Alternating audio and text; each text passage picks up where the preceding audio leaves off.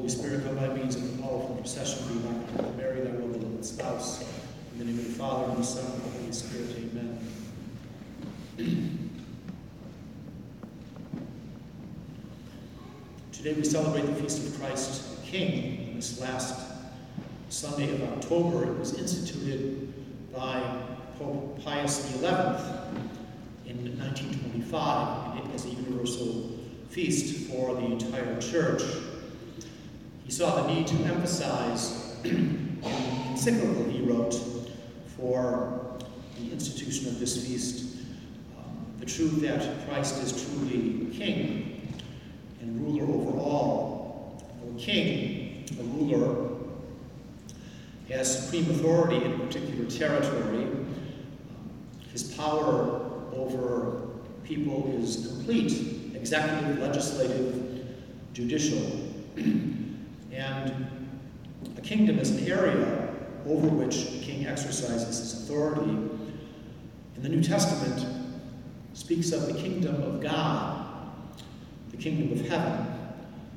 And this is to signify God's universal reign over every single person, over all earthly kingdoms. And this is what makes God's kingdom or reign completely different from other earthly kingdoms. It is a universal reign, and not a political reign, but a spiritual reign over the minds and hearts of persons. And we saw in the gospel today, Pilate, in this famous scene, asks Jesus, Are you a king? Jesus says, Yes, but my kingdom is not of this world. How does one enter this kingdom? Well, one enters by faith, one is an adult and is baptized, remains in it by love, and perseveres in it by hope, because we're promised a reward if we are faithful subjects of the King. Jesus is the King on two accounts. One is a natural right, because he is God, the creator and ruler of all. And secondly, he is king by an acquired right, because the Son of God became man and offered himself on the cross for our sins. He is our Redeemer. He merited the right to be our universal king because it was just, not some ordinary man that died on the cross, it was the God man, Jesus Christ. And because of sin and error, God's kingdom is now incomplete. His kingdom is found in the church, the mystical body of Christ.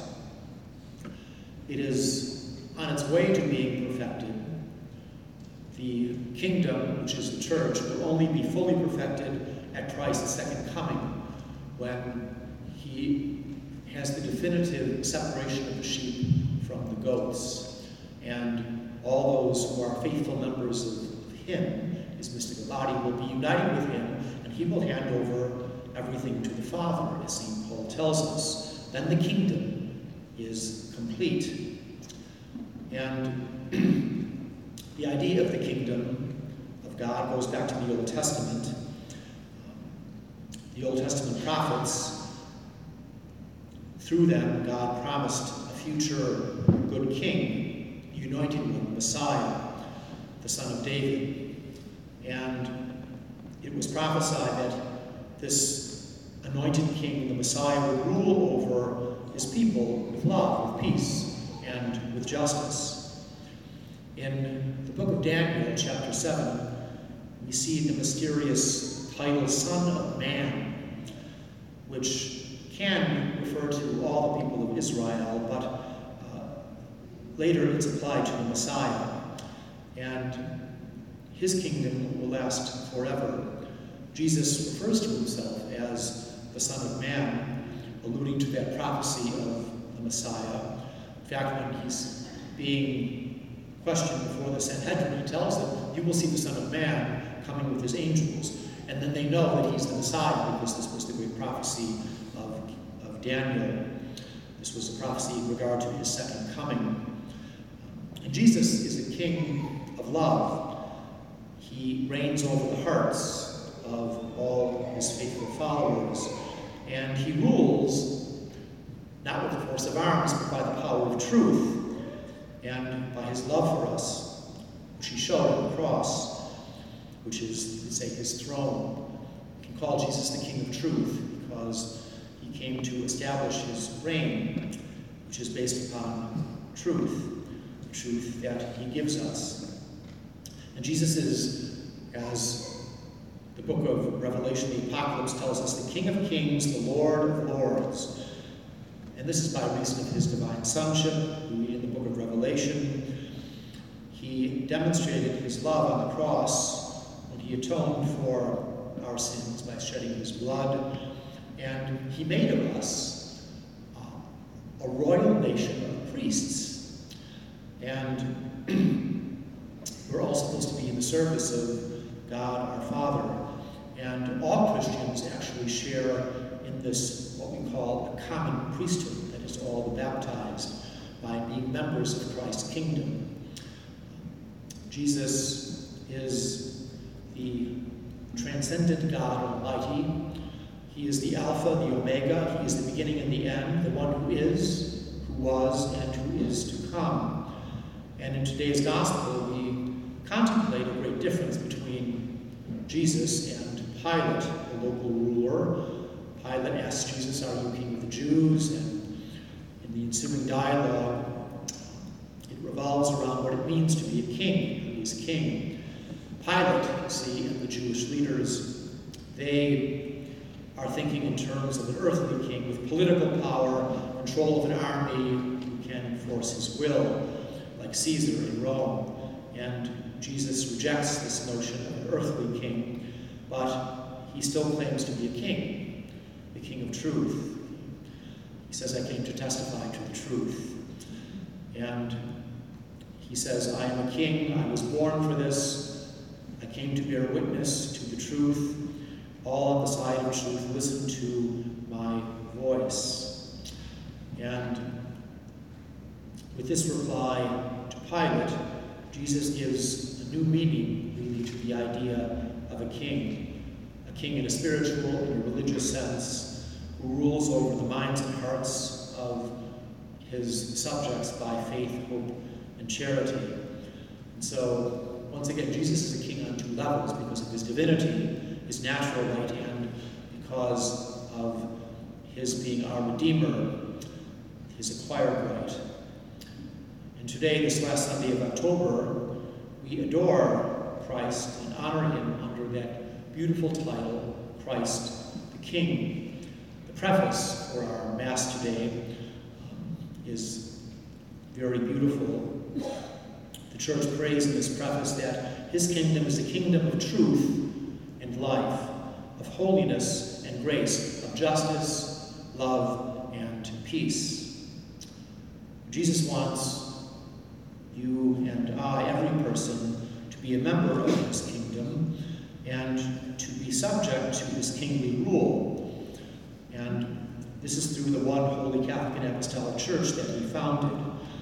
And if everyone becomes a member of the church and lives according to the gospel, well, then there is a right ordering amongst peoples and amongst nations.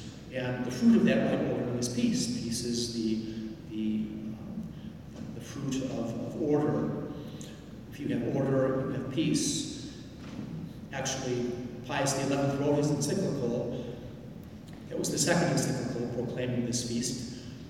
His first encyclical talked about how the world is in a mess, is in disorder, because it does not recognize Christ as king. It does not acknowledge the church as the light of Christ in the world. So, we must spread the good news of Christ, uh, try to bring others into his kingdom, into his church on earth, in order that there will be that right ordering amongst peoples and nations, and that true peace will come through Christ, who is another title, the Prince of Peace. You know, in his gospel, St. John links Christ's kingship to his passion. And here's a quote from very a great work by a, a Carmelite. Maybe you've seen it, it's called Divine Intimacy. He says, The cross is Christ's royal throne. From the cross, he stretches out his arms to draw all men to himself. And from the cross, he rules over them by his love. For him to reign over us, we must allow ourselves to be drawn to him and to be conquered by his love. Let us strive to do this. And this is by living out that, that gospel, living the truth in, in our own lives, showing that love and mercy towards others. I'll end by a famous, a famous line by one of the, well, he's not quite a saint yet. Uh, he's a blessed Father Miguel Pro, who was martyred uh, under the uh, President Calles in Mexico during the 1920s when the Freemasons were in control of, of Mexico, trying to eradicate the Catholic faith. And Padre Pro, Miguel Pro, as he was about to be uh, put to death with the firing squad, uh, blindfolded, he spread out his arms and shouted aloud, Viva Cristo Rey, long live Christ the King. Let us make his words our own. Long live Christ the King, he who rules in a kingdom of justice, of love, and of peace. Mention today, too, at the end of Mass, I'm going to follow the directive of Pius XI, who says on this day, um, in every church throughout the world, this Feast of Christ the King, uh, we, we should perform an act of consecration of the human race to the Sacred Heart of Jesus, that heart of Jesus which is the symbol of his love because Christ reigns with the reign of love. So I'll do that before any final hymn today. We'll kneel down and I'll make this act of consecration to the Sacred Heart of Jesus and the human